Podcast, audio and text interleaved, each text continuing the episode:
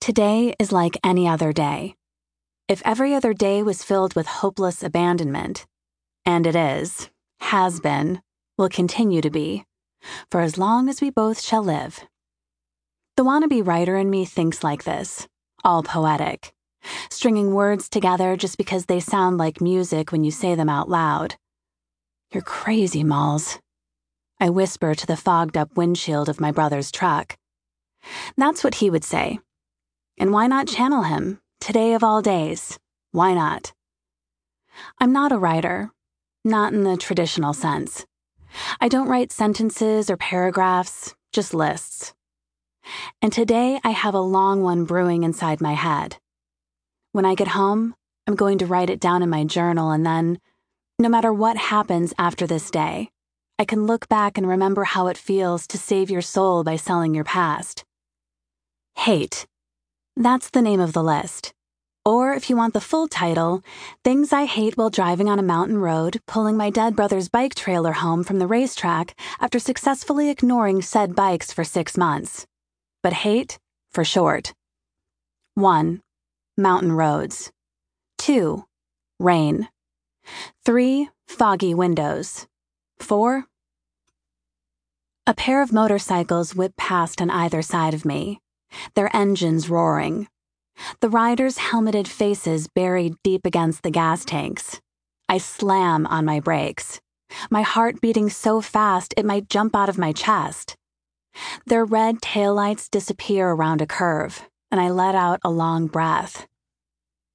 What the fuck, you assholes! I scream it, and that makes me mad because there's no one to hear it. So I get out of the truck and stand in the rain and scream it again. Only this time, I scream it to God. What the fuck, you asshole! I think I'm crying. Not for those jerks who will probably crash on the slick roads, but for me, because I'm angry. I'm so, so, so fucking angry. A horn honks behind me and snaps me out of my fit. Sorry, I yell, a smile on my face. The good public servant smile I've practiced for the past six years. Problem with my headlights, but it's okay now. I add quickly, as the older man makes to get out and help me. I wave at him. I'm fine, all fixed. I motion for him to pass, and he goes around, shaking his head at me, feeling sorry for me. That's what people tend to do, generally. If they know me well enough, they feel sorry for me. That's part of the reason I moved to Cathedral City, which is where I really need to be right now home, making my hate list, feeling sorry for myself so people don't have to. I jump back in the truck, soaking wet, and put it in gear.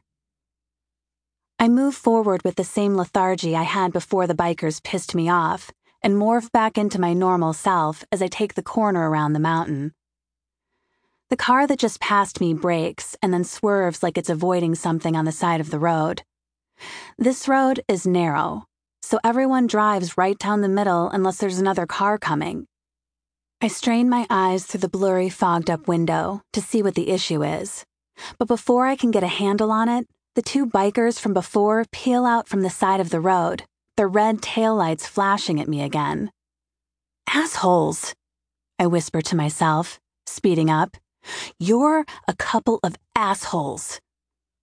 The trailer I'm dragging fishtails as I pass over a deep puddle, and I force myself to slow down, but I keep my eyes trained on the twin taillights ahead.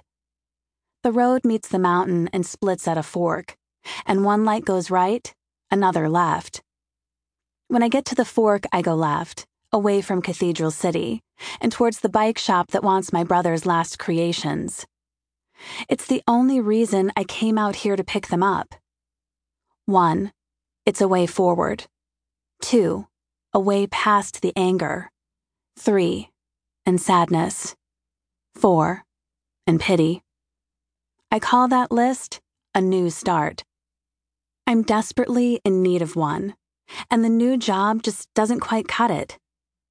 I round another corner, and the biker is only a few hundred yards ahead. I brake again out of habit. He's looking down at his foot or something near his gear shift.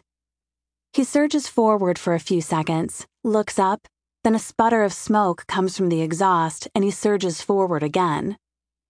Only this time, the bike swerves, fishtails like my trailer did in the deep puddle, and then he's on his side, scraping along the blacktop pavement. It all happens in slow motion. Metal grinds sparks against the asphalt. His body swings sideways. His arms fly up in the air as he lets go of the handlebars. And then the bike slides away from him and comes to a stop in a ditch. I told you, asshole! I told you! I pound on the steering wheel and slow the truck down as I get closer to the rider. He lies absolutely still, and that pain in my heart is back. Something like a fist grips it, twists it, and all I see is the bloody mess that used to be my brother. No, Molly, I say, shaking my head, forcing the image from my mind. My stomach gets all queasy as I roll to a stop a few yards away. He's dead. Dead, dead, dead. One, wrecked a bike. Two, lying in the middle of the road. Three, unmoving. Four, dead. But then the rider raises his head a little, cranes his neck, and points his black faced helmet right at me. I step out of the truck and walk towards him as he sits up and begins unfastening his helmet. Are you. are you okay? I ask, shaking uncontrollably. He's not dead, so that's good. But my heart is beating so fast I have to put my hand over it,